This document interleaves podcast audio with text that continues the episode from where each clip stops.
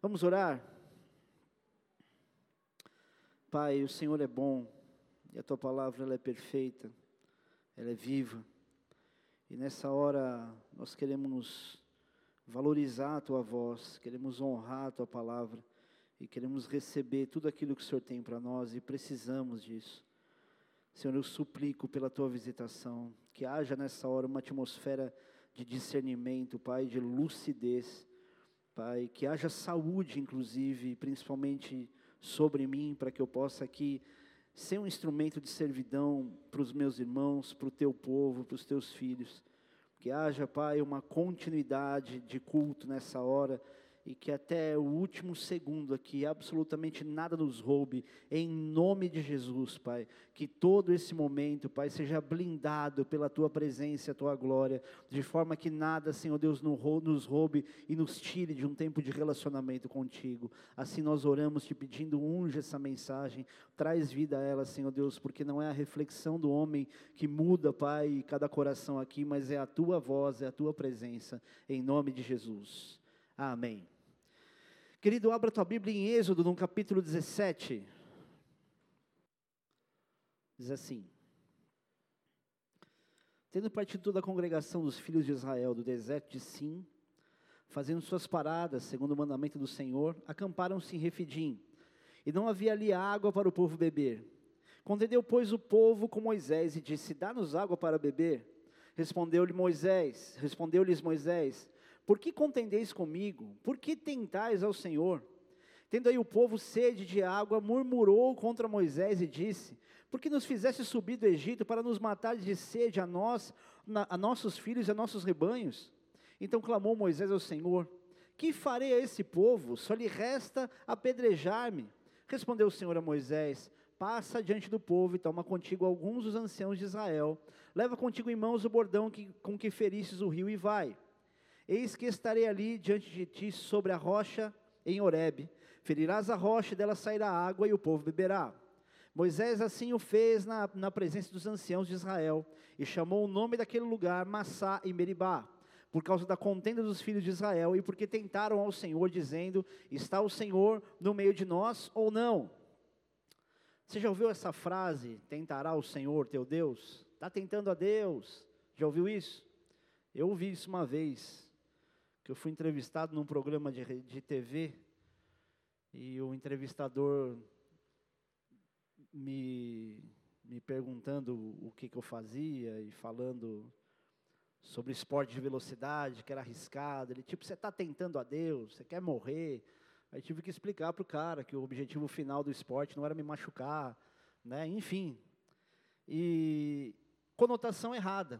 E a gente pensa muitas vezes que fazer algo arriscado é que é tentar a Deus, só que o sentido, o contexto é outro. O contexto de tentar a Deus, esse caso, é o de se indignar quando Deus já tem dado o que a gente não merece e a gente não reconhece. Toda vez que você não reconhece o que Deus está te dando, você está entrando justamente nesse contexto e você nem percebe. Tentar a Deus, provocar a Deus, está muito mais próximo da tua falta de reconhecimento do que qualquer outra coisa arriscada que você faça na tua vida. Agora, o que, que seria para a gente hoje tentar a Deus além disso? Uma das frases, talvez mais profundas disso, seria colocar em xeque a justiça de Deus. Deixa eu te explicar melhor. Nesse episódio de Moisés, eu já tinha provado o seu cuidado e a provisão dele em tudo. E o povo reclamar aquela altura do campeonato era uma, de fato uma provocação, tanto que o próprio Moisés foi contaminado por isso. E queridos, isso é uma coisa tão séria, que essa lamentação que a gente vive muitas vezes, essa provocação, ela gera uma contaminação muito além do que a gente espera. A nossa ingratidão, ela é capaz de contaminar um povo inteiro. A nossa ingratidão contamina o nosso líder. E aí eu vou te falar uma coisa que talvez você não saiba. Você sabia que a tua contaminação, a tua ingratidão pode contaminar o seu pastor? Pastor, mas você é fraquinho, hein, meu? É porque quando a gente se envolve emocionalmente com o povo, a gente começa a levar muito a sério o que o povo reclama. E se a gente não tiver muito com o pé no chão e emocionalmente separado dos problemas, às vezes a gente se contamina. Por isso que você vê, às vezes, muito pastor dando certos maus testemunhos ou se lamentando, porque ele está envolvido emocionalmente. Então, quando você vê algum pastor reclamando de alguma coisa, não o julgue imediatamente. Avalia se esse cara não está sofrendo porque ele está muito próximo da ovelha e ainda talvez não tenha amadurecido ao ponto de se separar um pouco dessas questões. Eu tenho uma dificuldade com essa questão porque eu me envolvo muito emocionalmente. Eu precisei amadurecer ao longo do tempo para não ficar sofrendo junto com as pessoas e não começar a me lamentar junto com elas. Eu sempre fui meio da galera. E eu precisei aprender a deixar de ser irmão mais velho para começar a me comportar como pai. E como eu fui traído na minha vida ministerial por ficar me comportando o tempo todo como irmão mais velho. Minha esposa, o que ela sofreu com isso. E o que tem de pai aqui espiritual ainda, se comportando como irmão mais velho, querido, não está escrito. E tanto era, no caso do povo, uma provocação que o próprio Moisés, sendo contaminado pelo povo, por essa indignação, ao invés de ele fazer exatamente o que Deus mandou ele fazer, ele feriu a rocha, ao invés de falar com a rocha. Se você olhar para a ordem de Deus, você vai perceber que era um, era um gesto muito simples que ele tinha que fazer para poder fazer sair água da rocha. Vamos lembrar? Respondeu o Senhor a Moisés, versículo 5: Passa diante do povo, toma contigo algum dos anciãos e leva contigo a mão no bordão com que feriste o rio e vai.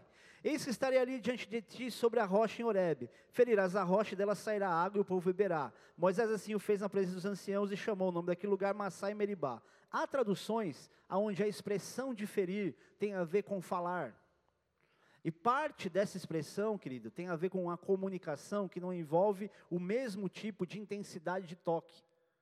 Agora, esse outro detalhe da palavra ferir e falar está lá em Números no capítulo 20. Êxodo Levítico Números, vamos lá. Números 20, não é um pleonasmo. Versículo 8 diz: Tomai o bordão, ajunta o povo, tu e tu, e Arão teu irmão, e diante dele falai a rocha, e dará a sua água. Ou seja, que a atitude de Moisés mostra que foi uma provocação, uma rebeldia, uma atitude injusta do povo que refletiu até nele. E logo em quem? no homem chamado de o homem mais manso da terra. A Marcela, ela tem esse título para mim. A mulher mais mansa da terra. Não é a voz mais mansa da igreja? Ela fala, uma doçura. Eu fui conversar com a Marcela, assim, para me explicar para ela, a primeira vez, tipo, olha, não é que eu estou te cantando, é que eu estou te cantando. E ela foi, conversou desse jeitinho comigo, falou assim, ah, nem.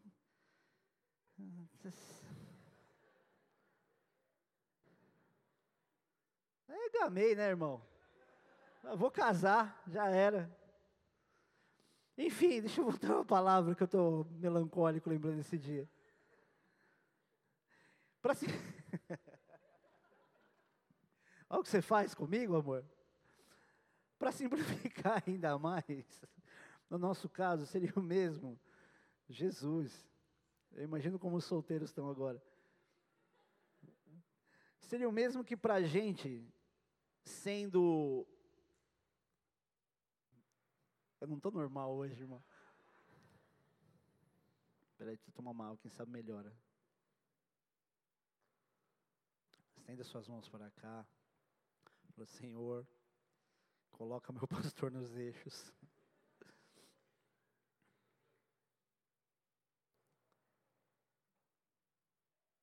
Eu sei exatamente o que eu tenho que falar, tá?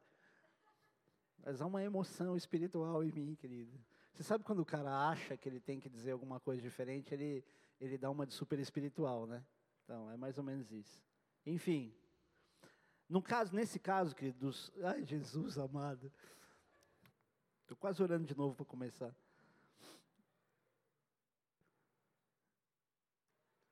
Gente, tá tudo na ponta da língua, fica tranquilo. Deixa eu contar uma história para vocês. À tarde, eu estava tendo uma reunião com o pessoal aqui.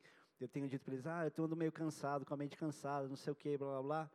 E eles devem estar apavorados, achando tipo, meu Deus, cara, o pastor não está conseguindo mais pregar e tudo. Mas não é isso, tá? Então não fiquem assustados. Tanto que agora eu vou, eu vou continuar eles vão ficar mais calmos. Vocês estão tão tranquilos? Fiquem tranquilos. Então o contexto aqui é o seguinte, querido. Seria mais ou menos a atitude de Moisés aqui, provando através dessa, dessa atitude rebelde ou injusta que o povo refletiu nele. Seria o mesmo que para a gente nos dias de hoje, nós sendo desonestos, se a gente pedisse para Deus para a gente ser prósperos.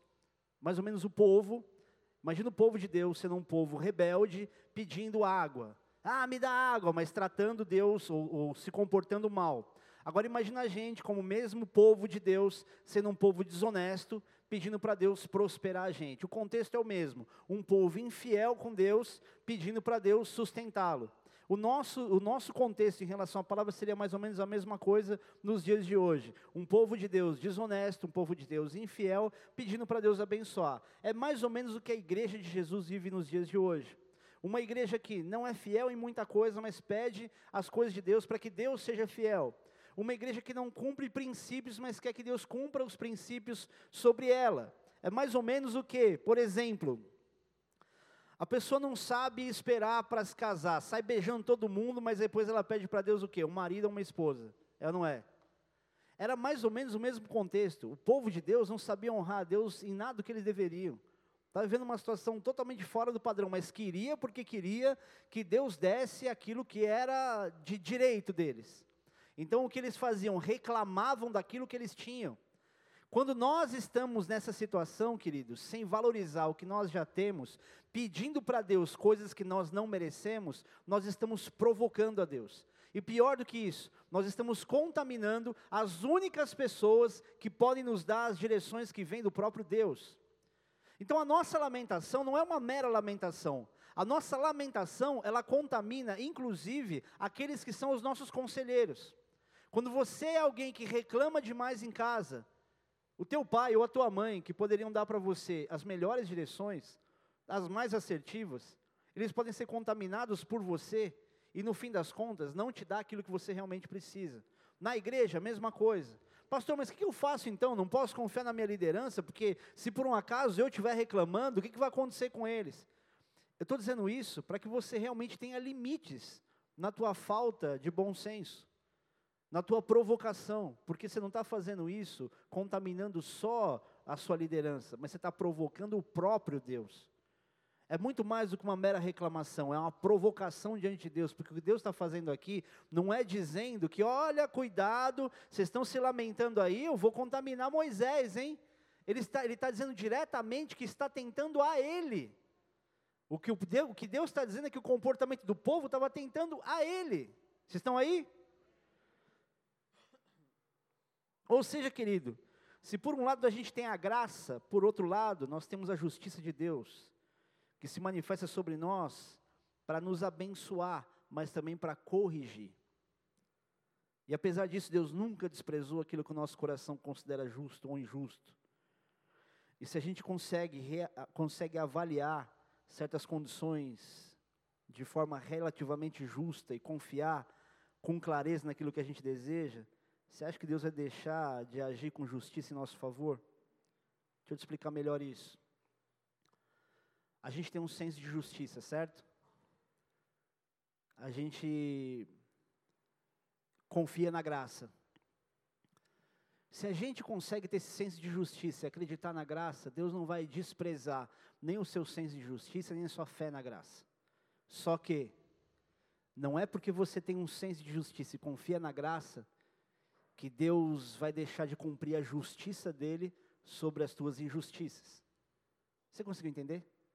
É que é muito complexo para explicar isso até para mim. Voltando aqui. Deixa eu dar um exemplo mais simples. Abra a Bíblia em 2 Reis, capítulo 20. Até eu posso te usar? Você lê esse texto aqui então a partir do 1. Naqueles dias, Ezequias adoeceu de uma enfermidade mortal. Veio ter com ele o profeta Isaías, filho de Amós, e ele disse: Assim diz o Senhor: Põe em ordem a tua casa, porque morrerás e não viverás. Então virou Ezequias o rosto para a parede e orou ao Senhor, dizendo: Lembra-te, Senhor, peço-te de que andei de que andei diante de ti com fidelidade, com interesse de coração, e fiz o que era reto aos teus olhos, e chorou muitíssimo.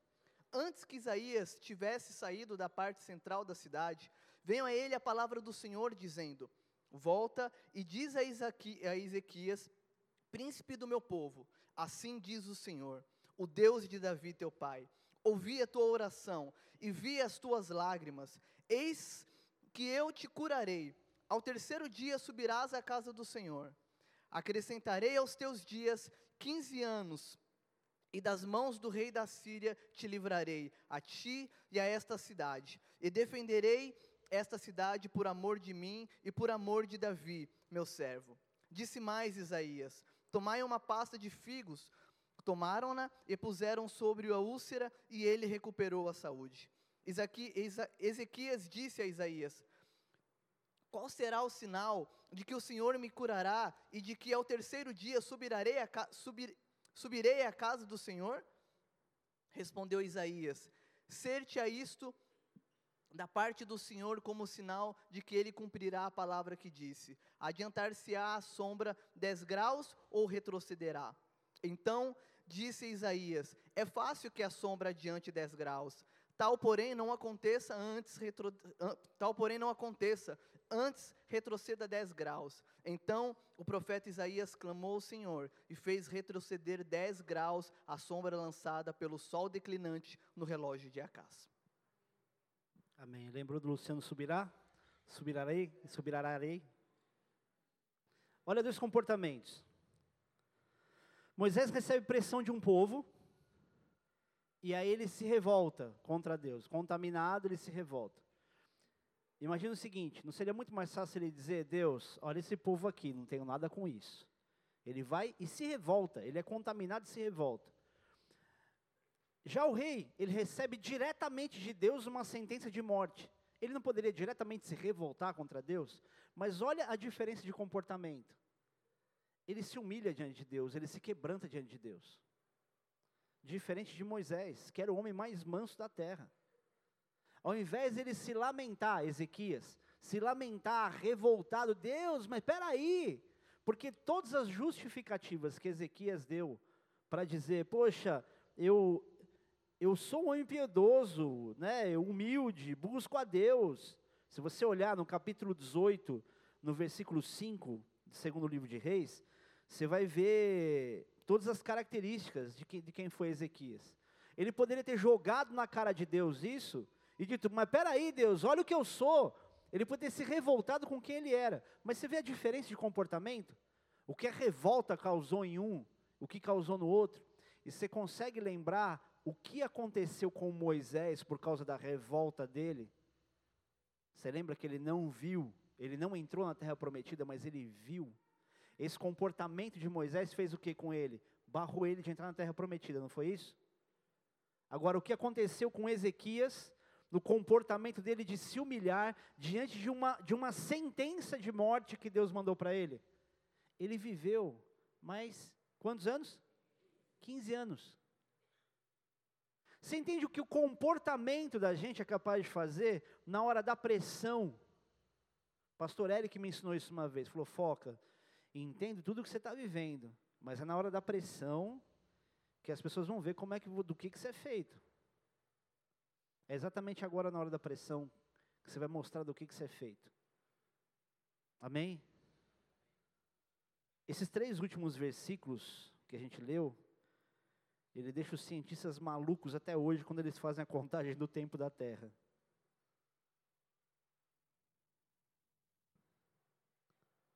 Mas tem dois pontos que eu quero ressaltar aqui. Um deles é que esse Ezequias, ele foi um dos melhores se não o melhor rei que Israel já teve. E segundo que ele estava com 39 anos esperando um livramento de Deus em relação a Senaqueribe que invadiu Judá. Ou seja, ele tinha motivos para pedir algo assim para Deus. Agora imagina uma coisa, Deus chega para você e diz: "Coloca a tua casa em ordem que você vai morrer". O que, que você faz? Se Deus levantasse hoje um profeta e dissesse isso, qual seria a tua reação? Né? Se Deus dissesse para você hoje, você vai morrer, qual seria a tua reação? Então, deixa eu te avisar uma coisa: eu sou um profeta de Deus.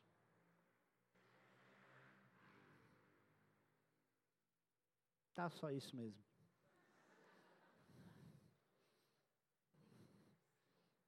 Eu posso dizer que você vai morrer porque você vai mesmo. Seria muita manipulação, mas você gelou, vai. Não fala que eu vou morrer, que eu ainda não casei. Quem pensou isso? Sincero, sincero, sincero. Não, Jesus não volta antes de eu casar. Bobão, meu, que. Contei para você a piada do cara que chegou lá no céu, a mulher, ah, amor, te encontrei. Vamos passar a eternidade junto. Não, não, não, negativo. O trato era até que a morte nos separe, vaza.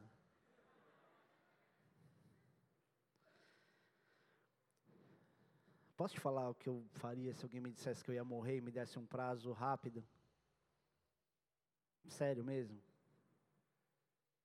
Eu perderia a vergonha de evangelizar todo mundo. E não ia, não ia me preocupar com o que o outro ia pensar. Eu não ia me preocupar se aquela pessoa cheia de pose, aquele empresário importante que eu encontro no elevador, meu porteiro, meus amigos da padaria, eu não ia me preocupar com isso. A grande verdade é que você não sabe se você vai estar vivo amanhã, então por que a gente se preocupa? Por que você tem vergonha? A palavra de Deus é séria. E Jesus diz: aquele que me negar diante dos homens, vai ser negado diante do Pai. Você não tem muito tempo de vida. Pastor, como você sabe? Querido, desde que Adão e Eva comeram o fruto da árvore do conhecimento, que eles já não poderiam comer, nós entramos numa, num cronômetro de contagem regressiva. E que nós não sabemos qual é o nosso último dia. Um rapaz aqui de bicicleta, essa semana, foi ultrapassar o ônibus no corredor, desequilibrou, caiu, a, roda do trator passou na cabeça, morreu na hora tinha saúde, era novo. Quem viu essa história?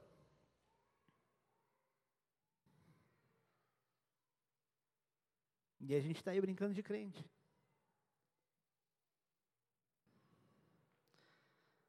Talvez eu não soubesse exatamente o que fazer, mas isso eu acho que eu ia fazer. Se eu recebo uma sentença de morte, eu ia evangelizar meu irmão, eu, eu ia. E não é que eu ia arregaçar porque eu sou o cara, é porque eu ia entender a urgência. Eu estou morrendo, cara. Eu vou compensar isso de alguma forma. Ezequias fez o quê? Ele tentou a Deus? Não. Ele murmurou? Ele poderia ter feito isso como muita gente faz quando recebe um decreto de morte. Pensem que acaba de descobrir que recebeu, a, recebeu uma, uma sentença de alguma, de alguma doença estado de, alguma doença incurável, AIDS, câncer que, que as pessoas fazem? Muitas se, se revoltam.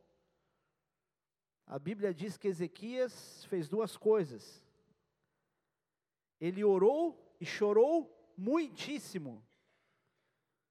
Querido, receber uma dessa direto de Deus é muito forte, porque você não está recebendo uma sentença de um médico. Não foi um médico que chegou para você e falou assim: olha, pois é, de acordo com a medicina. Não, é o próprio Deus dizendo: você vai morrer. Cara, não é alguém que você conversa, negocia e muda a circunstância. É Deus te avisando. Que convencimento você vai dar para Deus? Como é que você fala? Pera, não, pera aí, Deus, vamos trocar uma ideia. Foi oração e clamor, não tinha outra circunstância que pudesse ter mudado isso. Ele mostrou, querido, motivos que justificassem uma mudança tão grande, com um comportamento que pudesse gerar essa mudança tão grande. E aí eu te pergunto, se você recebesse uma sentença, uma notícia muito ruim vinda do próprio Deus, Você teria algo a dizer a Deus que fizesse Deus mudar aquilo que ele já disse? Sintetizando melhor, quais são os teus grandes motivos que possam fazer Deus mudar o quadro que você está vivendo hoje?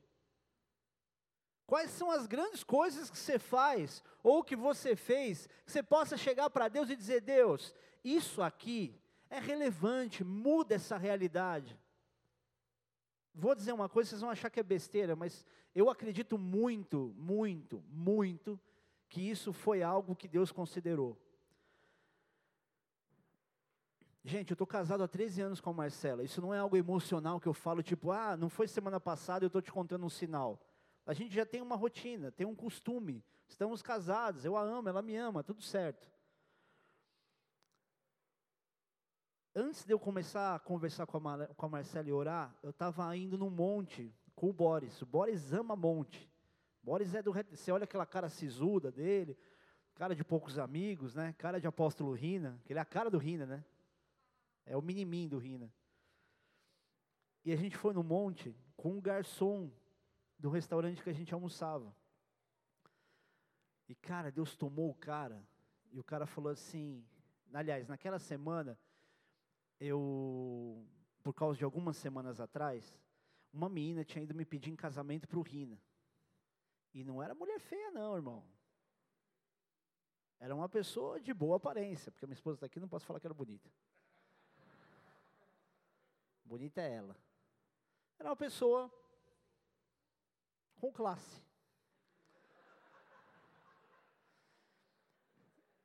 E eu fiquei assustado, eu falei, meu irmão, a parada está ficando séria. Porque para uma mulher ir falar com o meu pastor, esse negócio é sério. Porque ela tinha, a gente tinha uma amiga em comum, ela veio falar comigo, então, sonhei com você. Eu sonhei umas 15 vezes com você.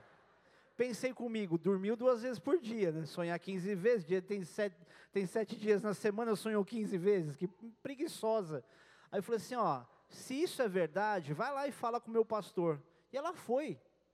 E ela falou com o Rina que queria casar. Eu falei, cara, que negócio sério. E beleza. E eu lembro que eu fui e eu orei. Falei, Deus, eu quero uma esposa, mas eu preciso de uma esposa. Eu lembro até hoje, eu estava sentado no meu quarto, que hoje é o quarto do, do Davizinho, está lá. Eu lembro que eu sentei na cama, eu apoiei na cama, Gente, era de dia, tá? Não é aquela oração de noite, ah, estou solitário, não tem ninguém. Oração racional. Sentei e falei assim, Senhor, eu quero alguém, mas eu preciso de alguém. Eu preciso de uma esposa. Eu era um presbítero frutífero na igreja. Eu era um evangelista no meu esporte. Eu estava ativo, eu estava frutificando. Na semana seguinte, a gente foi para o monte. E aí Deus toma esse profeta e fala assim: você pediu para mim, você falou assim: eu quero, mas eu preciso. Não foi assim que você falou? Na outra semana eu fui falar com a Marcela. Você não vai filmar esse negócio, né, tio? Coisa ridícula. Não põe um trem desse aí que você me queima. Tô brincando, tô brincando. Se quiser botar, bota, mas põe uma legenda legal. É, esse detalhe fez a diferença, sabe por quê? A minha justificativa para essa questão era a minha necessidade por causa da obra, por causa daquilo que para mim era relevante. Então não era minha vontade, era uma necessidade que tinha uma inclinação, inclusive ministerial. Por quê? Se as pessoas me viam ministrando, isso estava gerando um interesse de alguém para se relacionar comigo, isso era perigoso. Porque se por um acaso eu começo a me relacionar, acontece qualquer outro escândalo, como é que a igreja ia ver isso? E justamente a minha visibilidade foi o que fez a Marcela olhar para mim e falou assim: meu, ele não é tão bobão, brincalhão assim. Ele é um cara sério. Foi o que pelo menos fez ela considerar a possibilidade de eu ser alguém relevante para levar um relacionamento a sério. Porque tudo que ela via de mim fora do púlpito eram as piores coisas. Eram as piores brincadeiras, as piores tiradas. Eu posso contar aquela para eles? Eu tentei me aproximar dela desde que a gente foi padrinho de casamento junto do Catalau. Ah, melhor não contar, não. Não é que eu acho melhor eu terminar logo essa mensagem. Vocês também não valem nada, hein? E aí eu tentei me aproximar dela várias vezes. E numa delas ela estava na igreja e ela vindo na minha direção. Eu falei, preciso falar alguma coisa para ela, cara. Preciso falar alguma coisa, preciso falar, preciso falar. Ela está vindo, ela está vindo, preciso falar, preciso falar, está vindo, está vindo. E ela estava com uma bata verde, bonita. E o idiota aqui só pensou em uma coisa. Oi? Você é palmeirense? Cara, eu só fazia brincadeira com todo mundo, tirava sarro de todo mundo. Foi a única coisa que me veio na cabeça. Ela, não, acho que você falou que era São Paulina, né? Ah, você é São Paulina. Eu devia ter falado, é time de menina.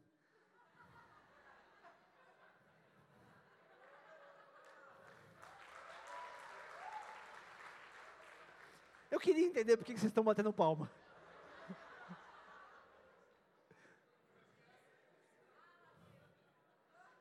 Isso é coisa de corintiano maloqueiro que fica aí batendo palma. Tá vendo? Você fala, é palavra, é palavra mágica, cara. Corintiano maloqueiro. É, é, é. Sabe por que, que, que a torcida do Corinthians tem a aula mais perfeita? Porque tá todo mundo algemado.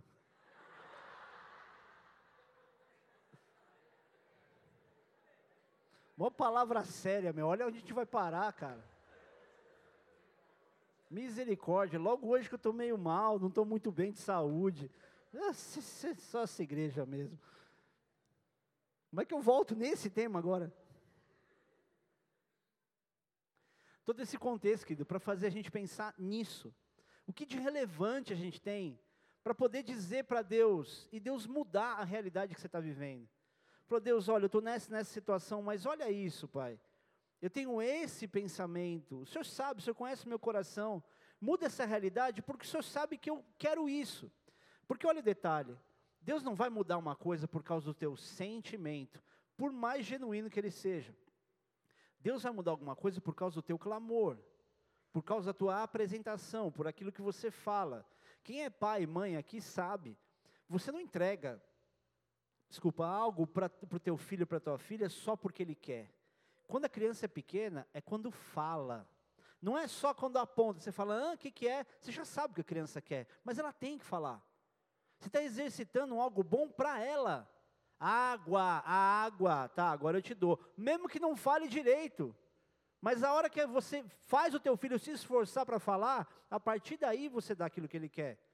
E por que, que com Deus seria diferente? Você já imaginou? Pensa bem. Se Deus começar a te dar tudo o que você deseja sem você falar, que tipo de filho você vai ser? Sentiu Deus te dar. Você vai ser um nojo de pessoa. Você pensou, eu quero, Deus já me deu. Ah, como eu sou mimadinho de Jesus. A gente já fala isso hoje, sem ser com o Pai perfeito que a gente tem, que nos dá a coisa certa na hora certa. Quanto mais, querido, se a gente não precisasse nem pedir. É ou não é? E o que Deus quer é fazer a gente se encontrar com essa verdade. O que a gente realmente diz que a gente precisa. Quais são esses motivos justificáveis que faz você apresentar para Deus uma realidade e você fala, Deus, é por causa disso. Eu lembro de uma ministração do Luciano Subirá que ele falava sobre a longevidade, que ele falava do pai dele, que ele clamou pelo pai dele e tudo mais. Falou, Senhor, ó, tem uma promessa, assim, assim, assado. Eu não, eu não lembro dos detalhes, mas falava do pai dele. E aí ele, ele, ele disse que na segunda vez que ele for orar pela mesma coisa, ele falou assim, ó, eu já respondi essa oração lá, agora não. Mas ele disse que Deus respondeu a primeira vez, porque ele orou aquilo, já sabendo, tipo, Deus, olha, tem essa promessa, preserva meu pai, algo do gênero. Alguém já ouviu essa mensagem? Só eu, né? Você, obrigado, Theo, você sempre me salvando. E aí, quando ele for orar, pedir isso para Deus a segunda vez, ele já sentia que tipo, não estava tão legítimo assim. Porque da primeira vez, Deus ouviu, respondeu, era legítimo. A segunda já não era tanto, porque tipo, já tinha queimado o cartucho. É mais ou menos o que a gente vive com Deus, querido. Tem coisa que se você vai pedir genuinamente, e Deus responde, não dá para você usar aquilo de manipulação a pedir sempre a mesma coisa, do mesmo jeito, porque Deus quer algo novo. Deus quer verdades novas vindo de você. Por isso que a oração, ela não pode ser estratégica, ela tem que ser visceral. Ela não é a palavra certa. Ah, eu tenho uma oração aqui, ó, que serve para dor de cotovelo, que é ó, tira e queda. Ou é de verdade, ou esquece. Ou vem do teu coração com verdade, ou você vai passar a vida inteira falando o que todo mundo fala, tomando remédio controlado que é feito para o outro. Deixa eu dizer uma coisa para você, que é óbvio que a graça de Deus sobre nós é a maior razão da gente viver as coisas boas que a gente vive. Só que eu tenho absoluta certeza de que Deus valorizam aqueles que esperam mais dele. Só que esse esperar mais é para quem já vive para ele e encontra nele a sua razão de viver. Não é uma pessoa que não tem relacionamento nenhum com Deus, mas espera mais de Deus. Sempre quer que Deus faça alguma coisa a mais. Ah, eu tenho fé que Deus pode me dar o um mundo, mas não se relaciona com Ele. Se você se relaciona com Deus, se submete aos princípios de Deus, e você sabe que Deus é capaz de fazer mais, Deus se alegra nisso. Um ensinamento muito simples, quase infantil que eu tive disso, eu já contei disso para a igreja uma vez, foi de um juiz criminal que eu conheci em Niterói. E aí estava eu, Boris, Guto e mais alguns lá, e as pessoas tentando explicar para ele para que, que o ser humano existe, por que, que o ser humano nasceu. E aí vem aquela frase feita, né? Nascemos para glorificar a Deus para sempre, nascemos para isso. A frase ela é bonita e ela faz sentido e é uma verdade. Mas na cabeça dele, ele dizia: não, não, não, não pode ser isso, não pode. Ser. Não, mas é isso. A Bíblia diz isso. Não, não, mas não pode ser isso, porque ele acreditava que Deus é tão grande que a gente não pode ter nascido só para glorificar Deus. A, a visão que ele tinha sobre a possibilidade do ser humano ser muito mais do que ele realmente é, era maior, a visão que ele tinha era maior do que a do crente. O crente fica dizendo, nasci para glorificar a Deus, só que ele não pensa de que forma ele faz isso. Aí um cara que nem conhece a Deus como o crente conhece, ele olha para isso e fala assim: não, não pode ser só isso. Você nasceu para muito mais coisas. E no fim das contas, os dois estão certos. O crente está certo quando, a partir da luz da palavra, ele entende que ele nasceu para glorificar a Deus. Só que ao mesmo tempo, o outro está certo quando ele pensa na quantidade de coisas que ele pode fazer para glorificar a Deus. A nossa mente é que ela está muito fechada, muito pequena, muito medíocre.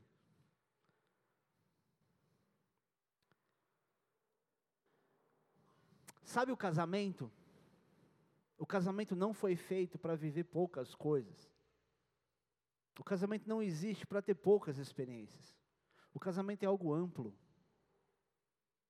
Ele não foi feito para dar satisfação em algumas áreas, para dar plenitude em algumas coisas e completar algumas coisas. O casamento é um ponto de partida para coisas muito maiores. Mas a gente não enxerga isso.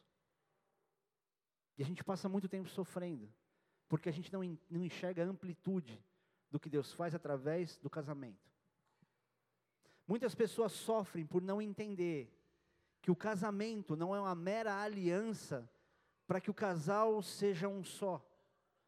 As pessoas não entendem a autonomia que Deus dá a partir dessa união, mesmo quando os dois não estão juntos ao mesmo tempo. Porque a nossa mentalidade cristã é que agora nós estamos casados, nós temos uma certa intimidade, não estamos mais em pecado. Disse que você casa para não estar em pecado? Será que é isso que Deus queria para o ser humano? Ó, oh, instituir o casamento para você ter intimidade, porque tem gente menor de idade aqui, ter intimidade entre casal para você não estar tá em pecado, hein? Não, você vai se casar porque tem um planos tão maravilhosos que só dá para acontecer através de casal. E o casal fica sofrendo porque ele fala assim: Poxa, isso aqui era tudo que eu tinha para viver? Não, isso aqui é a base para o início. Só que você não percebeu ainda. Eu lembro que quando eu fui ficar noivo da Marcela, eu disse, só, eu disse para ela uma coisa que eu até disse para uma pessoa ontem. Vou ver se eu trago o, o meu vídeo do noivado, vocês vão amar. Cantei, fiz de tudo, foi ridículo. E eu falei para ela assim, falou, olha, eu só podia ser produtivo até aqui. A partir daqui, se Deus não me desse alguém, eu não teria como ser uma terra fértil. Sabe quem seria o Foca sem a Marcela? Seria um presbítero na sede que pregava em dia de culto, só. Eu nunca estaria aqui. Nunca. Eu não teria o Cris, eu não teria mudado para Brasília, eu não teria amadurecido como amadureci. O casamento foi a base das minhas maiores experiências. Não foi só uma família que foi constituída, foi a amplitude de experiências espirituais. E não foi a minha capacidade de percepção que me deu isso, foi graça, porque eu não tinha a mínima ideia disso. Agora, vocês que são casados, entendam que o inimigo vai fazer de tudo para arrebentar o casamento de vocês. E olha que interessante, a mensagem nem é sobre isso. Se vocês não forem inteligentes para começar a vencer isso individualmente, para que então tenham vitórias como casal, a vida de vocês vai estagnar individualmente também. Então você se torna alguém inteligente, para ser misericordioso, para ter paciência, para perdoar, para ser maduro e não ficar de mimimi, é, vou ficar emburradinho. Ou você, individualmente, vai perceber que Deus não vai fazer as coisas deslancharem. Não vai. Você não vai ganhar dinheiro, você não vai crescer, nada vai acontecer. Porque Deus olha para o teu casamento e diz: se isso aqui não tiver resolvido, eu não posso criar em você a amplitude dos meus planos. Então se resolve no seu casamento, para de ser infantil, para de ser imaturo, para de ser imaturo, para de ser orgulhosa, para de ser orgulhoso. Exercita misericórdia. Porque como líder você tem dois comportamentos. Ou você vai ser um Moisés, que vai ser contaminado e vai se irritar e vai gritar e bater na pedra, ou você vai ser um rei, Ezequias, que vai apresentar motivos, mas vai orar e chorar, vai se humilhar. Olha para a tua história de família. Alguns têm histórias boas, alguns têm histórias catastróficas. Os que têm histórias boas, você não quer repetir a sua história boa? E os que têm histórias catastróficas, você não quer fazer o oposto? Então se esforça, porque para os dois para as duas questões, você vai ter que ter esforço do mesmo jeito. Se esforça. Ou você está na ilusão de que você não tinha que fazer força mais. Você chegou num estado da tua vida, tipo, agora está tudo fácil. Sério que você pensou isso? Que ingenuidade a sua, hein? Querido, se você anda errado, viva a graça e não tente a Deus, porque você realmente não merece nada além do que você já tem. Você não merece o que você tem.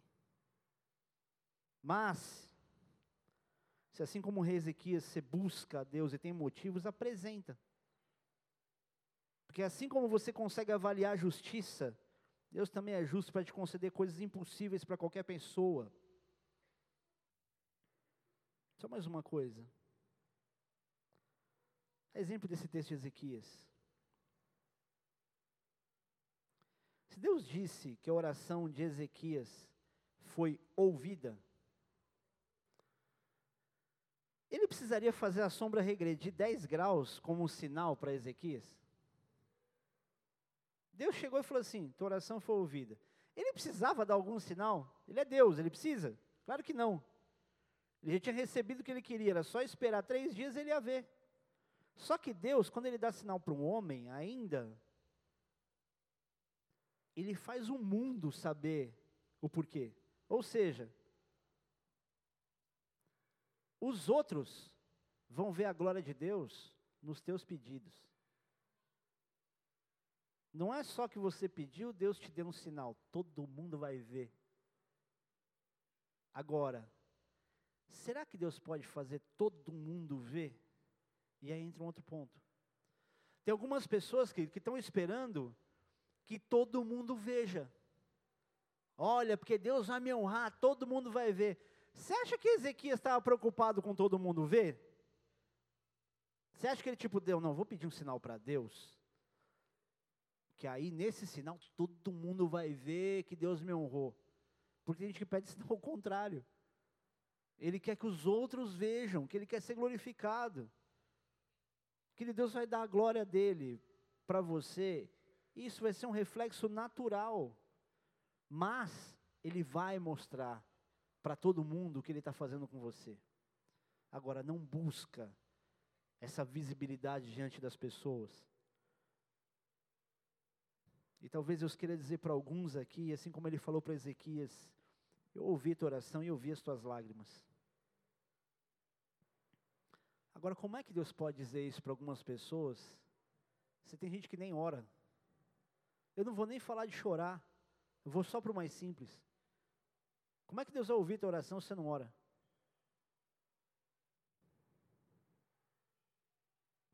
Por isso, um dos meus maiores desafios na obra de Deus, querido, é fazer com que as pessoas deixem de ser meros mergulhadores de lava-pé, frequentador de igreja, cara de pau, chatão, que diz, é, eu sou membro da bola de neve. Você pode ser, no máximo, membro da bola de neve. No máximo. Isso é o que de mais raso você pode dizer. Porque quando a pessoa amadurece, a última coisa que ela está preocupada é em dizer o nome da igreja dela. E, cara, eu tenho o maior orgulho de ser dessa igreja, orgulho no bom sentido. Tenho uma alegria, eu tenho, puxa, um presente do céu. Mas não é o mais importante. Tem muita gente aqui que está muito tempo na igreja e que ainda não entendeu que está na hora de você mergulhar um pouco mais profundo que você está mergulhando. E o que mais você precisa ouvir? Você já ouviu de tudo aqui. Tem gente que está um, tá mais de um ano nessa igreja e até hoje não entendeu. Ah, pastor, mas é que eu estou muito ferido. Tô, tudo bem, dá para entender. Mas até quando você vai contar essa história triste? Até quando você vai estar sempre magoado? Porque se você está um ano aqui, é sinal que essa, essa ferida já fechou. Eu não estou te chamando para você participar de ministério. Porque só vem participar de ministério quem está interessado. Você não está sendo laçado. Agora, quando é que você vai frutificar lá fora? Quando é que os teus amigos vão ouvir algo consistente de você? Não é que você vai chamar a atenção de alguém para posicionar a tua fé. É quando é que você vai amar alguém. Quando é que você vai demonstrar para outra pessoa que você se preocupa com ela. Quando é que você vai ser para o teu vizinho aquele cara solícito, aquela mulher solista? Ô oh, vizinha, tudo bem? Te vi chorando outro dia, está tudo bem com você? Ou oh, vim te entregar alguma coisa, vim fazer. Quando é que você vai ser essa pessoa? Porque você é igual a todo mundo. Você é igual a qualquer um. Você está sendo igual a qualquer um. Isso é uma coisa que eu encho muito a paciência do pessoal do louvor aqui. Coitado dele. Eric, cadê ele? Cara, que você é o cara mais legal do mundo, cara. Eu não aguentaria ter um pastor que nem eu. Eu sou insuportável, eu te amo. Que eu fico toda hora falando, meu, cara, o que, que vocês têm de diferente de qualquer outro lugar? Você entra um visitante aqui, ouve, vocês estão tocando, tipo, ah, vou lá em tal lugar, tal lugar toca tudo a mesma coisa. Eu sou chato pra caramba, né? Isso é demais, cara. Vocês não têm ideia como enche o saco dele. Mas e você, crente? Chatão, chatão, sem originalidade. Tudo que você sabe fazer para provar sua fé é contrariar? É, pastor, por isso que eu sou amigo de todo mundo. Céu de sorriso amarelo, porque você não vai de um extremo, você vai no outro. Porque ou você confronta, ou você é o permissivo, bobão, que o cara fala o palavrão que for, fala a abobrinha que for, você está lá, é verdade, né? Mó gata, né? Trouxa, meu. O que, que você vai mostrar com isso?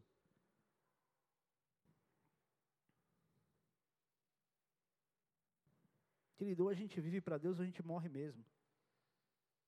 E é como diz aquela música: quem já pisou no Santo dos Santos, em outro lugar, não consegue viver. Quem já experimentou que essa presença de Deus, que vai além da sensação da presença, mas que te dá um entendimento, fala, cara, como é que eu não entendi isso antes? Você não consegue voltar para outro lugar. O dia que Deus revela para você coisas, você fala, cara, como é que eu não tinha entendido isso antes? Que burro que eu era. Eu nunca mais eu vou fazer aquilo. É entendimento. É mais do que a sensação, nossa, estou sentindo tão bem. Porque quantos caras vão e voltam só porque fica na sensação? Por isso que o crente, quando vem para a igreja, tem a sensação, mas não amadurece na fé, ele desvia imediatamente depois que sai do culto. Porque ele está na sensação. Ele chora, ele adora. O culto é um show para ele. Mas se ele amadurece, se ele discerne, se ele tem o cumprimento dos princípios no coração e na mente, e na veia, cara, a vida dele muda. E quando é que você vai mudar a tua?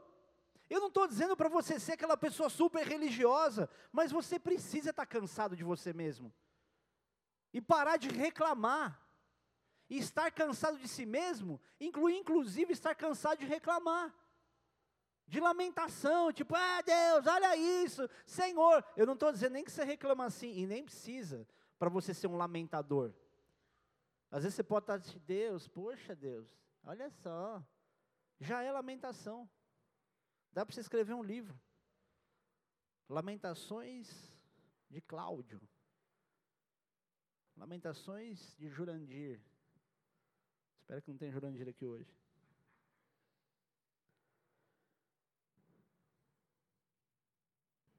Que se você quiser mergulhar em piscina, que não tem nada para ver, não precisa mudar em nada. Mas se você quiser conhecer os tesouros escondidos do mar, ah, você vai precisar mergulhar.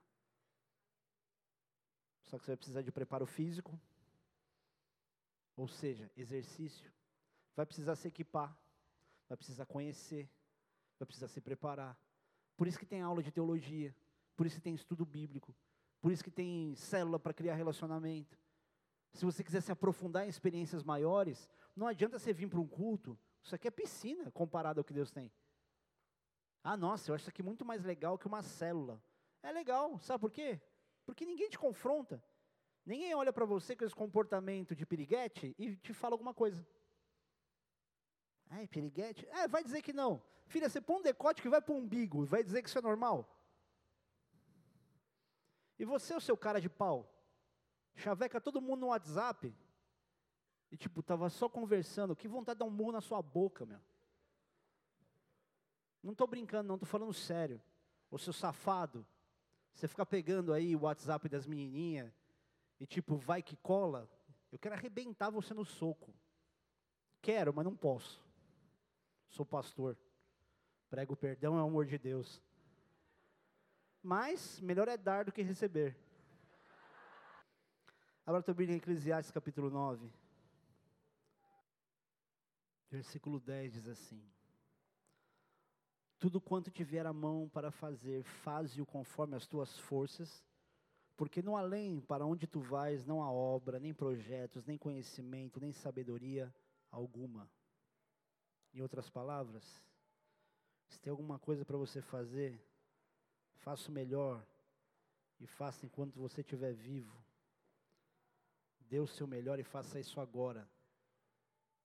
Porque para o lugar onde a gente está indo, não tem mais nada.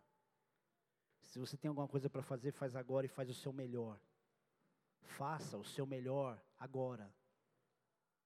Quem mais precisa disso é você. Não é só dizer, ah, Fulano precisa que eu o salve. Quem precisa salvar é você, porque se você não fizer, alguém vai fazer. Ah, então posso lavar minhas mãos porque Deus vai usar alguém para salvar? Não, querido, você vai ser cobrado pelo sangue das pessoas que passaram pela sua mão e você não salvou. Eu não sei, sinceramente, eu não sei, porque Deus tem uma maneira muito perfeita de julgar. Eu não sei como isso vai acontecer. Eu sei que o amor de Deus pelas pessoas que Ele quer salvar é maior do que o nosso. Isso eu sei.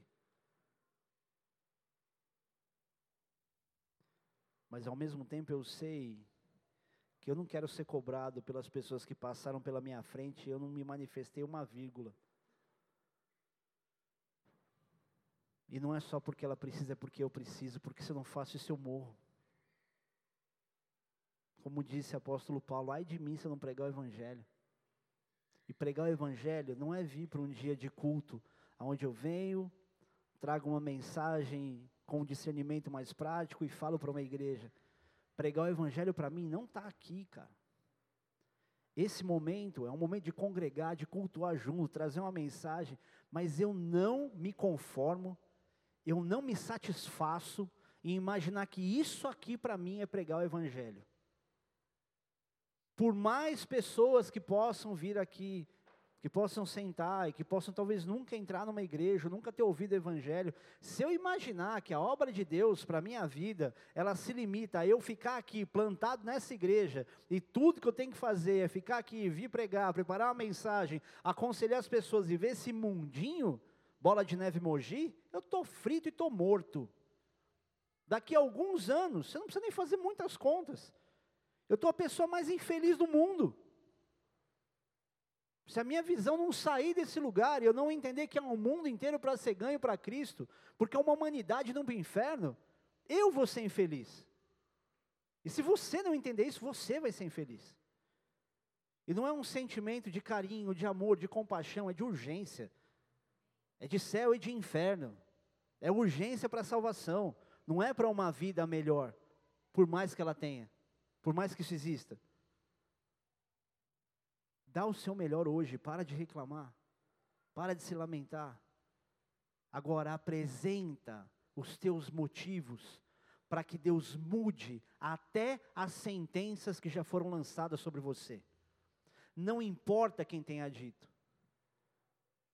Ah, mas foi maldição de não sei, meu pai, minha mãe, não importa quem foi. E posso te falar uma coisa: tem muita gente aqui ferida com pai e mãe magoado com aquilo que você ouviu do seu pai da sua mãe. Ah, Jesus. Você vai ser liberto pelo que eu vou falar agora. Então aceita ser liberto, tá? Porque não adianta você pedir ajuda, Deus mandar ajuda e você não aceitar. Então quebra agora em nome de Jesus o seu orgulho pelo que você vai ouvir. Não fica resistindo. Abre o teu coração e ouve. E se submete ao que você vai ouvir aqui. Amém? É tipo, ah, não acredito nisso, há muita conversinha mole, pastor, não dá. O teu pai e a tua mãe, que rejeitaram você, que falaram coisas para você que te deixou no estado que você ficou ao longo da tua vida, muito provavelmente, independente de ser muito provavelmente ou não, tiveram uma criação tão ruim ou pior do que a sua, passaram por uma situação de desamor, tão ruim ou pior do que a sua. Eles não te deram aquilo que eles também não receberam. Eles não tinham noção do que estavam fazendo. E não se pode esperar de uma pessoa aquilo que ela não tem para dar. O que fizeram, por mais racional que tenha sido a atitude, foi racional em palavras, mas o coração entendia que não era a coisa certa a ser feita. Então perdoa o seu pai por entendimento e por inteligência. Perdoe a sua mãe pelo mesmo motivo. E mesmo que você não mame pulando de alegria, nenhum dos dois, faça isso por maturidade. Porque está na hora de você acabar com essa orfandade tardia. Eu não estou te pedindo para você começar agora a chorar, se quebrantar, tudo bem, agora eu vou amar meu pai, amar minha mãe. Não, não, não. Eu quero que você olhe para ele como pessoas. Tipo, meu pai biológico, a mãe biológica, meu pai, mas pastor, você não sabe o que meu pai fez comigo.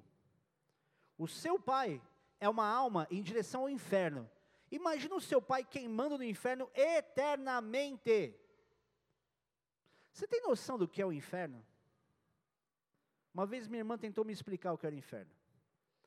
Ela apagou a luz do quarto e ela falou assim: Imagina esse escuro para sempre, para sempre. Agora imagina que você está sofrendo dor, que alguma coisa está doendo. Agora imagina que você está pegando fogo. Agora imagina que você está com dor, pegando fogo e sozinho para sempre. É isso que você quer para alguém? Dá para você, alguém que frequenta essa igreja, ou que frequenta alguma igreja, você, crente, cristão, que fala do amor de Deus, você consegue desejar isso para o teu pai, para tua mãe, por pior que tenha sido a atrocidade que cometeu para você? Porque se você consegue, você é um hipócrita. Por pior que tenha sido, porque eternidade não é uma coisa que se compara a uma atitude que você viveu alguns anos ou algum tempo. É muito sério. Porque a eternidade, o sofrimento dela, traz para a realidade qualquer pessoa. A pessoa entra no nível de consciência do que ela fez imediatamente. A dor e o sofrimento do inferno, querido, não se compara. Eu queria estar falando só do céu para você. Quando fala de choro e de ranger de dentes, querido, quem range dente por dor, não é qualquer dor. Eu vou ser bem sincero, eu lido bem com a dor até. Eu lido bem com as situações adversas do corpo. Eu me quebro e eu, tipo, tô lá, tô consciente, tipo, pé tá torto, tipo, oh, tudo bem, ah, blá, blá, blá. Tô lá, morrendo de dor, mas, tipo, não, tô desligando daqui, tá tudo bem, vamos aí. Mas se você chega a um estágio de ranger dente, se você sente um nível de dor como essa eternamente, não dá para você imaginar que isso é qualquer coisa. E a gente está falando de inferno, da alma, da junção, das lembranças. E aí fica a gente aqui de assistindo o culto, pensando só na gente, no tipo, ah, eu me sinto bem agora. Peraí, e todo mundo? E todo o resto? Só isso já deveria fazer a gente, nesse exato momento, não esperar nem o amém, não esperar nem o pastor terminar o culto, falar assim, pastor, desculpa aí, eu estou levantando, estou indo embora, eu vou agora falar com fulano. Eu falei assim, meu irmão, desculpa aí, não sei nem muito bem o que te falar, mas é uma parada séria, você precisa confessar Jesus como Senhor e Salvador, depois nem precisa olhar para minha cara mais. Você tinha que fazer isso agora. Tinha que levantar daqui e falar, tchau, eu vou evangelizar fulano. Eu vou lá na casa de ciclano, eu vou telefonar. Nossa, seria meu sonho ver essa igreja esvaziando, todo mundo indo embora. Não que você tem que fazer isso, não, mas é, sinceramente é o que eu queria. Sabe um bando de louco? Eu fico perguntando onde é que estão os loucos que se converteram? Que tipo, meu irmão, desculpa, não vou ficar pensando muito como normal, porque isso é sério. Eu queria saber onde estão os loucos que evangelizam, que evangelizam as pessoas, sem pensar muito, tipo, o que, que vão achar de mim? Pense em você na tua época de louco, como é que você evangelizou na quando você se converteu? Como você evangelizava as pessoas? Você não está preocupado em pagar mico. Você não estava nem aí com ninguém. É ou não é? Fala, cara, pensa o que você quiser. Eu sei de onde Deus me tirou. Estou preocupado com tipo a imagem que eu estou tendo. Eu quero que se lasque. Eu sei o tranqueira que eu era. Eu sei de onde Deus me tirou. Eu estava preso, meu irmão. Só eu sei o que eu passei. Eu era escravo de droga, eu sei o que eu era. E a gente está tão formalmente bonito, organizado, evangélico, a gente está ridículo como igreja. A gente não tem mais a loucura. Nós não somos, infelizmente, não vou dizer que nós não somos, a gente deveria ser as coisas loucas do mundo que Deus chamou, que Deus escolheu. Porque Deus escolheu as coisas loucas do mundo para envergonhar as sábias, aquelas que não são, para envergonhar, envergonhar aquelas que são. Você tem que ser a coisa louca, a fora do padrão. Não é o descontrolado, não é o desequilibrado. Mas tipo assim, falou, cara, isso aqui não tem muita explicação. O que? Esse foca pastor? Foca, aquele lá? O que? O chapô, aquele que era fazer as baladas louca lá? Que o Lucas, fumador de maconha? A Monique Ervas? Tá tirando. Para. O GG? Pastor? Não, você está tirando, imagina. O Murilo? O Murilo era mó tranqueira, meu, cheirador de pó. Toca no louvor. Ah, para. O Felipe? Surdo? Imagina, cara. Quem disse que surdo pode ser usado por Deus? Não, impossível. Aí a igreja ama ele, você está tirando. Deus te escolheu, meu irmão. Deus te chamou. Você não sabe quem você é. Você está achando que você é membro da bola de neve. Você não entendeu quem você é ainda. Você está achando que você frequenta culto. Você está achando que você está num lugar normal. Você está achando que você é uma pessoa comportada normal. Eu sei que você está pensando, pastor, você não sabe quem sou eu. Você está achando que você sabe quem você é. Você não sabe que Deus te chamou para ser. Você acha que você sabe quem você é. Você acha que você só fala para quem você sabe que você fala. Sabe uma das coisas que Deus fez comigo, Ed? Ele me desconstruiu, porque eu achava que eu só sabia falar para um público. Eu não, me, eu não me levava a sério. Eu era da galera. Hoje, se precisar, dou tapa na cara de empresário, de político, de quem precisar. Deus está te levando a um nível de maturidade, onde você não fala só com o gueto. Só que você precisa aceitar isso. Você sabe onde você está? Você acha que você sabe? Ah, estou à vontade, estou legal. Deus só te colocou aqui para começar a acender você. Esse aqui não é o ponto final, é o ponto de partida. Tem hora que cansa, né? Você fala, já tentei tanta coisa, a gente se esforça tanto. O que mais eu tenho que fazer? Qual é o próximo passo que eu tenho que dar? E aí Deus chega para a gente e fala assim: não é a tua força, nunca foi o teu esforço. Eu estou te pegando pela mão e estou te levando, aceita ser conduzido. Sabe, de tanto a gente se proteger desde a infância, para não sofrer, para a gente evitar ser ferido. Chega uma hora que a gente não aceita que ninguém leve a gente para lugar nenhum. E a gente fala: não, não, eu decido. Não, eu vou, eu faço força. E aí Deus quer que a gente se desarme, aceite que alguém pegue na mão e leve a gente. E às vezes é difícil aceitar. Eu sei como é isso. Para eu aceitar ser ajudado é muito complicado. Eu te entendo. Isso acontece? Acontece. Deus vai levantar muita gente ainda para conduzir, para dar a mão e dizer: vem, vamos aí. A ajuda vem, mas tem que aceitar a ajuda. Foi mais fácil do que parecia, né? Não é? Você sabe o que eu estou dizendo.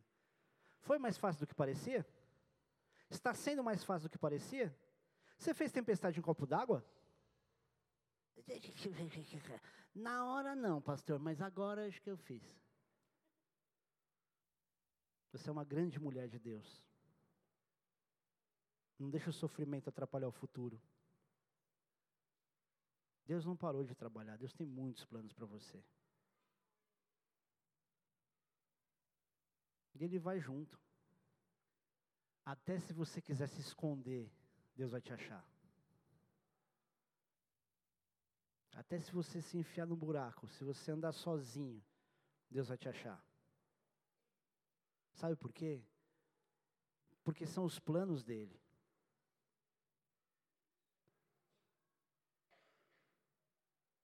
Às vezes tudo que você quer é estar tá escondido.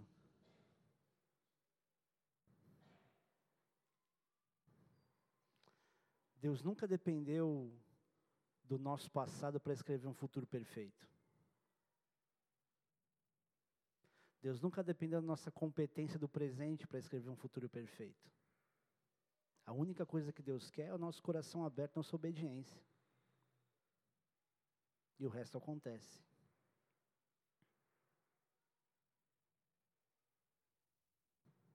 Fica tranquila, viu? Tá bom? Você mesmo. Fica tranquilo. Sabe quando a gente faz força por dois? Você faz força por você e por outra pessoa? Sabe como funciona isso? E a gente fica tão assim, cansada porque a gente fica em silêncio, não divide muita coisa com muita gente. Às vezes não é a atitude mais inteligente. Tem um amigo meu que fala que a gente tem que ter um pinico na vida. E às vezes o pinico não é a pessoa que está próxima da gente nessa cumplicidade. Tem coisa que não é o homem que tem que ouvir. Tem coisa que é uma amiga. Porque tem coisa que você fala e se arrepende. Você fala, não, não devia ter falado isso para ele. E tem coisa que você quer falar sobre ele que não dá para falar para ele. Até porque você se arrepende depois também. Deus tem amigas. Tem muitas mulheres desleais. Tem muita mulher invejosa. Mas tem amigas. E posso te falar uma coisa? Os homens gostam quando as mulheres têm amigas. Isso traz uma saúde para o relacionamento. Porque tem horas que o homem ouve meio que por osmose. Sinal de respeito, tipo, aham. Tá, é, pois é. Tá, claro. O temperamento já é tranquilo, então é fácil de ouvir. Mas no fundo, ele está assim, puxa, não sei nem o que dizer. Às vezes tudo que elas querem é falar. E como você já sabe disso, você só ouve mas o coração está apertado. Você fala, poxa, será que ele está aqui de, de mente presente? Deus tem amigas. Usa as amigas. Usa as amigas. O relacionamento vai ser cada vez mais legal se você usar as amigas. Usa as amigas. Eu não estou com pressa, tá? Se vocês quiserem ir embora.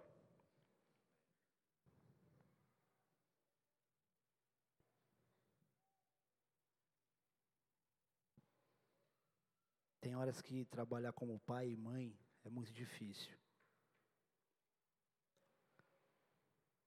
Não acelera seu relógio. Não precisa correr. Vai fazendo o que dá tempo. E separa um tempo para você também. Eu sei que você está gostando de fazer algumas coisas que você faz correndo. Mas separa um tempo para você. Ninguém vai ficar bravo com você se você cuidar de você e fizer alguma coisa que você gosta. Você está cheio de responsabilidade. Você está correndo para lá e para cá para resolver o problema de todo mundo. Você tem uma boa estrutura, você não vai pirar. Mas você precisa de tempo, você precisa de fôlego. Até porque isso é uma das formas de você ensinar as outras pessoas a não depender de você o tempo todo. Você está recebendo quase uma ordem aqui. Separa um tempo para você não fazer nada se for necessário. Nem que seja para você deitar o banco do carro e dormir no carro. Mas o que você quiser fazer. Não acelere o ponteiro do seu relógio. Amém? Glória a Deus.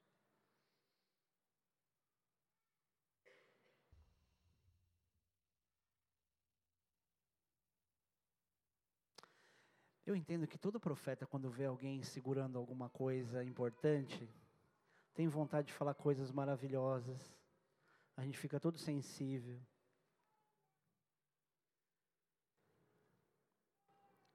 Se a gente tem bons sonhos e boas expectativas e a gente ama muito alguém que é muito importante para a gente, quanto mais Deus. Não viva a preocupação, a ansiedade, usufrua o momento. Um dia meu pastor, quando eu cheguei, fui contar para ele sobre o quadro de autismo do meu filho. E a gente estava na reunião do conselho numa mesa, ele falou assim: "Só ama ele". Eu fiquei meio indignado porque eu estava pedindo para curar meu filho. Ah, o que, cada um quer? Cada um falou uma coisa, falou: ah, "Eu queria que curasse meu filho". Ele falou assim: "Só ama ele, só ama ele". Eu pensei comigo, é fácil ele falar, ele tem quatro. Eu só tenho um e ele tem autismo. E aí eu comecei a entender mesmo que eu precisava e viver o presente. E que essa ansiedade, essa preocupação com o futuro não resolvia o problema. O amor do presente resolve o problema do futuro. Não viva a ansiedade. Não se preocupe com absolutamente nada do que vai acontecer. Ontem eu estava falando sobre um assunto e que Deus me deu duas respostas iguais, porque eu fiz duas perguntas iguais em épocas diferentes. Eu falei assim, Deus, o que, que vai acontecer com meu filho? Como é que vai ser o futuro dele? Porque a gente quer ter uma linha do tempo dos nossos filhos, né? Como é que vai ser? E aí Deus falou assim, eu tenho planos para ele. Deus me disse isso em Brasília. E aqui em Mogi eu fiz a mesma pergunta. E Deus falou assim, isso não é problema seu, eu tenho planos para ele. Deus tem planos. Eu não quero ser grosseiro, mas é como se Deus dissesse: não é problema seu, Deus tem planos. Amém? Mas ainda tem sonhos escondidos aí, né? que não é só isso. Tem a ver com isso, mas não é só isso. E por uma questão de discrição, eu não vou falar o que é.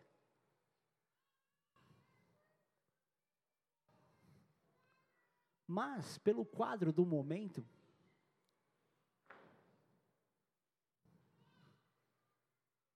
você me deve essa.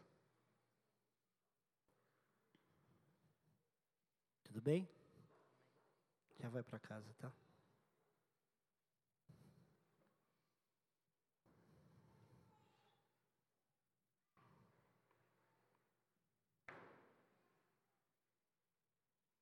Ansiedade é o mal do século. Eu sei o que é isso. E às vezes, para a gente controlar a ansiedade, a gente vai precisar ouvir conselho de amigo. E tem amigo que enche o saco da gente e fala pra gente as coisas que a gente mais detesta ouvir, tipo, ah, tá bom, tá bom, tá bom. Ouça seu amigo. Os carecas vão dominar o mundo. Você acha que você sabe sonhar. Você só acha que sabe sonhar. Deus tem sonhos para você. Um dia você vai olhar para trás, você vai se constranger com a grandeza dos sonhos de Deus. Deus não terminou. Deus não terminou. Deus não terminou. Na verdade, Deus nem começou. Você acha que você sabe o que você quer. Você nem sabe o que você quer. E posso te falar uma coisa? Marra demais desmonta as pessoas. Cuidado com a marra. E sabe qual é o problema? Deus já está avisando isso dentro de casa. E você não está ouvindo. Se você não ouvir os melhores conselhos em casa, Deus deixa a consequência acontecer na rua. Tem um texto na palavra de Deus seríssimo, em Efésios 6, Mergulha nesse texto, porque ele é o sucesso da sua vida. Se você abraçar com teu coração, tua vida vai ter tudo acontecendo a teu favor. Efésios 6, a partir dele, você vai olhar e falar assim, cara, o pastor me deu o segredo da minha vida. Mergulhe nesse texto. Fechou? O pastor é chato, mas ele é legal. Tudo bem? Os carecas vão dominar o mundo. Tudo bom? Está solteiro? Porque quer, né? Porque é esforçado, é simpático, é humilde, é bem-humorado. Só não acredita em si mesmo. Sabe o que acontece? Fechou? Eu vou te cobrar, hein, cara.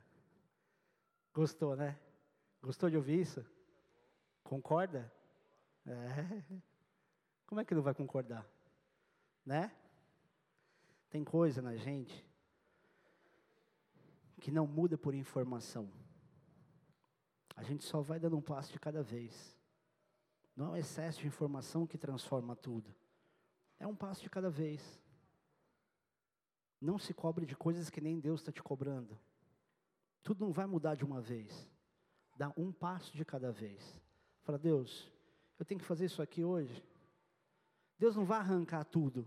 Ele primeiro vai te dar conteúdo, ele vai te encher de alguma coisa que faça valer a pena o teu esforço. Só se alimenta, seja cheio. Seja cheio de coisas novas de Deus. Você está bem? Então tá bom. Às vezes nem está tudo ótimo, né? Mas a gente fala que está. Porque a gente quer acreditar nisso. E Deus sempre vai honrar a fé. Deus vai honrar a sua fé. Que às vezes você acha que você não tem. Mas a fé é entendimento. Não é o que você sente, é o que você entende. Todo mundo confunde muito sensação com fé, por isso a gente acha que não tem fé. E sensação e fé são coisas diferentes. Eu disse aqui muitas vezes, a sensação aponta para si mesma e a fé aponta para Cristo. Toda vez que você entende a fé, que aponta para Cristo, você consegue acreditar que você tem fé. E às vezes você não sente que você tem, porque ela aponta para você, e uma hora você está sentindo alguma coisa boa e outra hora não está. Exercita a fé. Não se preocupe em sentir, exercita. Dê passos de fé. Deus vai honrar muitos dos teus planos. Teve muito plano que você fez que não deu certo. Você foi muito pessimista para muita coisa. Porque você olhou tão racionalmente. Olha racionalmente agora para a fé, para aquilo que Deus é capaz de fazer. A palavra de Deus diz: se agrada no Senhor teu Deus, Ele satisfará os desejos do teu coração. Deus é o maior interessado em te abençoar. Amém? Vocês dois são pessoas maravilhosas e não são para mim. Vocês são pessoas gratas a Deus por tudo aquilo que Deus fez. Só que tem uma coisa, é um aviso de Deus, eu estou dizendo isso diante da igreja. Deus quer abençoar vocês mais do que vocês têm sido, porque vocês são pessoas capazes de ser abençoadores. Os recursos e estruturas de Deus, eles não vieram até vocês para que vocês tivessem uma família onde tudo fosse tranquilo, mas para que vocês fossem abençoadores. Se vocês tiverem a visão, vocês vão ter mais recursos. Então se prepare para serem mais abençoadores. Semeiem as pequenas coisas, porque Deus tem coisas novas para dar para vocês. Eu não sei por que Deus está mostrando uma batedeira. Eu não sei se tem a ver com bolo. Eu não sei se você vai dar uma batedeira, mas é uma batedeira usada. Por favor, me conta depois o que foi isso. Eu não tenho a mínima ideia do que é. Amém. Glória a Deus. Ah, que sono gostoso. Nós vamos terminar o culto até sem louvor.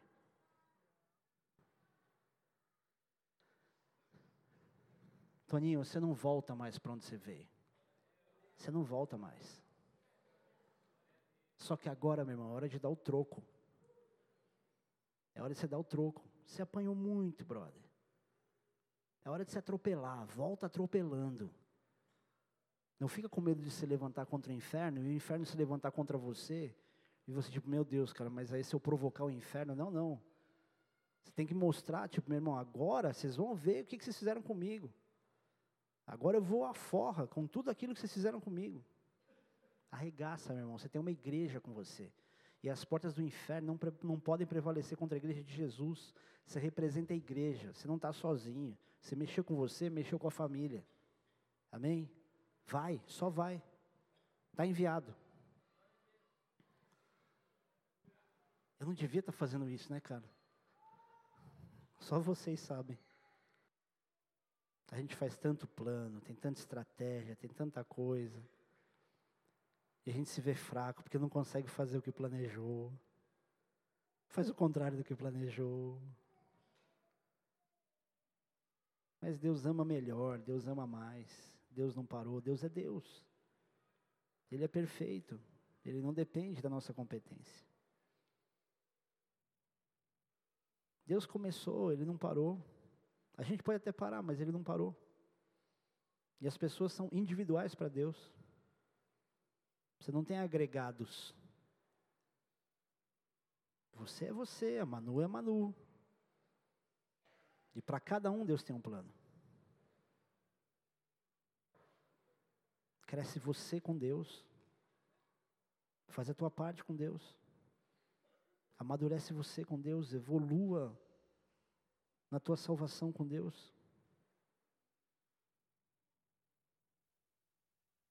Você recebeu muito conhecimento ao longo do tempo, mas você viveu tanto a vida de outras pessoas e deixou de viver a tua. Você se preocupou com tanta gente próxima de você e deixou de viver a tua própria vida, achando que estava vivendo a própria vida. Você tentou fazer a coisa certa, você foi tão exemplar.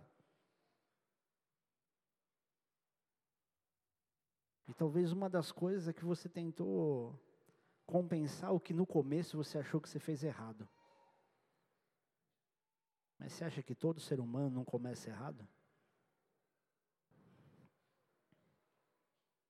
Mas melhor é o fim das coisas do que o início delas. A palavra não vai voltar vazia. A palavra não vai voltar vazia. Semeia bastante a palavra. Não vai voltar vazia. Hã? Sabe o que eu aprendi ontem? Que até 37 não é febre, 37,8 é um estado de alerta, E não corra para o hospital quando tiver febre, a não ser a partir do segundo dia. Porque é mais fácil ele ficar é, tá no terceiro, está com quanto? Estenda suas mãos para cá, vamos orar. Pai, nessa hora, nós repreendemos e ordenamos que essa febre vá embora. Febre, estado de temperatura corpórea, volte ao normal em nome de Jesus. Isso não é um show. Isso não é a minha oração. É a oração da igreja, é o nome de Jesus, é o clamor da igreja, é o clamor pela misericórdia do Senhor. É a glória que pertence toda ao nome de Jesus. Nós te agradecemos, Senhor, porque o Senhor ama essa criança mais do que a própria mãe. Te agradecemos, Deus, porque a temperatura dele volta ao normal. Em nome de Jesus. Amém. Mede aí depois. Você acha que você veio para cá por um motivo, que na verdade não é o motivo pelo qual você veio. Você só acha que veio por esse motivo. Tem muita coisa guardada em você. E muita coisa que você custa acreditar que realmente você já possa colocar isso para fora. É como se você dissesse: Eu me conheço. Eu acho que não é a hora. Eu não estou com essa bola toda. Tem coisas que têm a ver com a tua personalidade, mas tem coisas que têm a ver com o teu chamado. E quando é que isso vai estar tá pronto para acontecer? Você nunca vai estar tá pronta se você ficar esperando. Deus trouxe uma palavra hoje para o Kleber se você ficar esperando, você ficar olhando o vento, as nuvens, você não vai nem semear e não vai nem colher. Tem coisa que não é mais observação, é atitude. Nunca foi fácil para ninguém. Ninguém nunca acreditou tanto em si mesmo. Não tem a ver só com a credibilidade, tem a ver com a iniciativa. Fica tranquilo. Porque os agregados vão estar junto. Amém? Você é um amigo leal. Mas tem horas que cansa ser só o amigo leal, né? Tem horas que ou você quer ter alguém leal, alguém leal entenda o que você quiser,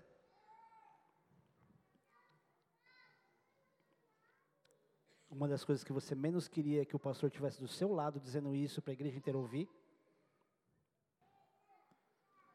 Mas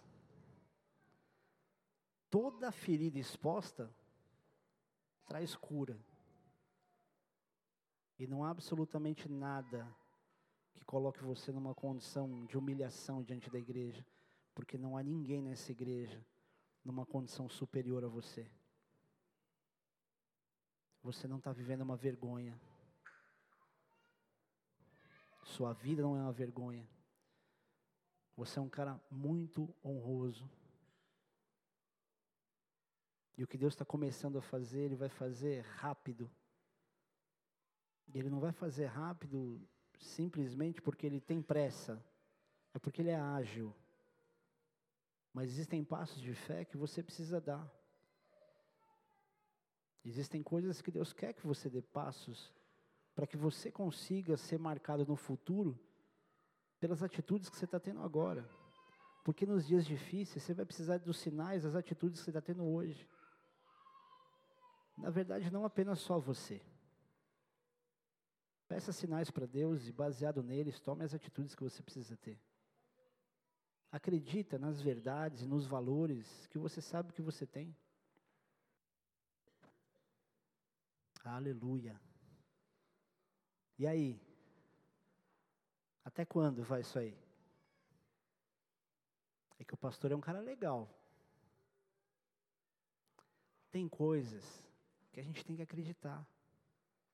Senão, a gente fica o tempo inteiro patinando. É difícil, é difícil, é difícil. Sempre é difícil. Aleluia. Fica tranquila, filha. Você é um cara legal.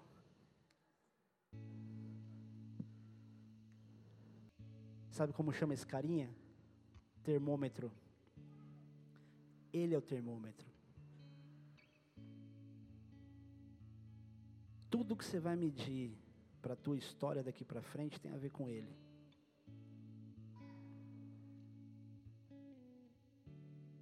Ele é o termômetro de todas as suas felicidades. Felicidades ministeriais, felicidades de lazer, felicidades. É uma palavra muito difícil de falar, por isso que eu falei aqui. Deus não vai brincar com você. E Deus não vai brincar com ele, por isso ele é o termômetro. Você não vai decidir sozinha. Tem decisões, e muitas delas, tem a ver com ele. Ele é o controle de qualidade dos seus brigadeiros. Quem vai e volta é ioiô. Você tem raiz. Frutifique. Frutifique. Tem muito fruto maravilhoso para ser dado. Amém? Existem coisas e experiências que Deus quer dar para gente, que se a gente muda de posição, a bênção vem para quem está do lado e não vem para a gente, porque a gente está se movimentando e achando que a gente tem que sempre se movimentar muito. E às vezes o que Deus quer é que a gente fixe raízes. Por Deus, estou posicionada. E o fruto vem, as coisas começam a acontecer. Não se movimente tanto assim. Isso não tem a ver com a bola de neve. Tem a ver com a tua vida. Além das quatro paredes daqui. Fechou? Leais são as feridas feitas por aquele que ama. Os primeiros dias foram fáceis. Mas no fundo você estava se perguntando: caramba, cara, será que vai dar certo? E quanto mais o tempo passa, mais ansiedade vai dando. E aí você fica tentando se apoiar na palavra do pastor. Você fica tentando se apoiar em quem vai te ajudar. E a sua ansiedade fica cada vez maior. E aí Deus está parando um culto para falar com você. Que tudo vai ser por esforço, foi até agora. Mas Deus não vai fazer nada ficar sem cumprir aquilo que Ele já falou. Porque a raiz, o nome, tudo que foi feito até agora, Deus sempre teve presente. Deus sempre teve no meio. Cada nome que foi criado tinha uma razão de ser.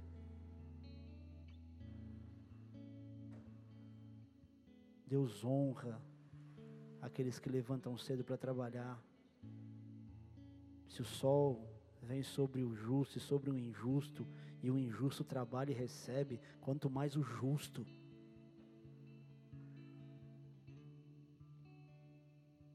Só se alegra, só trabalha, só faz. Quem estiver se sentindo frio espiritualmente hoje, no final desse culto, eu quero que você venha dar um abraço nesse cara, ele vai ficar plantado aqui na frente. Falou, cara, eu estou meio friozinho, estou meio indiferente. Deus deu algo para ele que muitos pastores precisariam ter. Só que só se você abraçar ele você vai descobrir. E você que é menina, se for abraçar ele, pensa duas vezes, tá? O cara é bonito, fortinho, pá, fica esperto. E eu estou falando sério. Se você se sente frio espiritualmente, depois no final desse culto, vem dar um abraço nele. Tá bom? Vamos ficar de pé?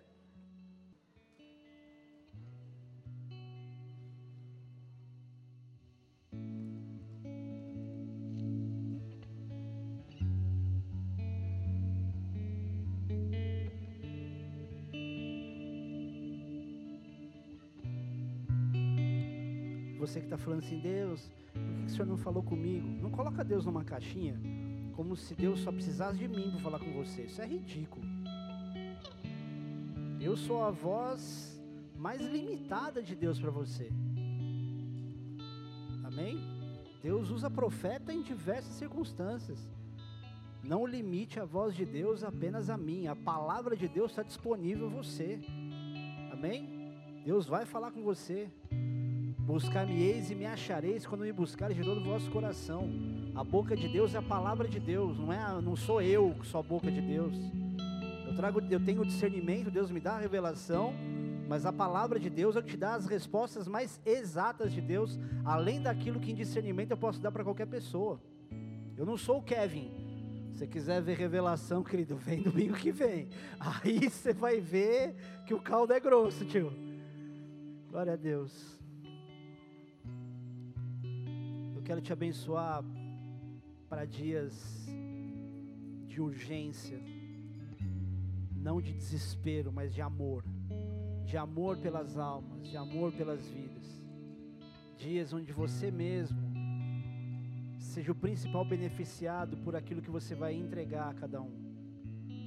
Que você não se conforme em viver dias de inércia, de estagnação, mas antes você seja aquele que mais vai desejar procurar as pessoas e tirar delas uma confissão da situação de arrependimento. Como nessa hora, eu quero fazer uma oração por você que veio aqui pela primeira vez, ainda não confessou os teus pecados e não se arrependeu dos seus pecados ainda, e não confessou a Jesus como seu Senhor e Salvador. Se você está aqui nessa condição, repete comigo essa oração onde você está. Não precisa apagar a luz. Diz assim: Jesus, eu reconheço que eu sou pecador e eu preciso do teu perdão. Escreve o meu nome no teu livro da vida e me marca hoje com o teu sangue. Espírito Santo, entra no meu coração e muda a minha história, porque a partir de agora eu pertenço ao Senhor, desde esse momento e para sempre. Amém. Pai amado, nós oramos por cada um destes te pedindo que tenham hoje uma experiência tão singular, tão marcante, tão profunda contigo. Que saibam e entendam que não estão tendo um vínculo só com uma igreja, com um lugar, com uma denominação, mas estão conhecendo o Criador dos céus e da terra, o Salvador da humanidade. E que a partir dessa experiência, Senhor, as suas vidas sejam totalmente transformadas. E assim vivam aquilo que sempre procuravam, mas não sabiam onde encontrar. Em nome de Jesus. Amém.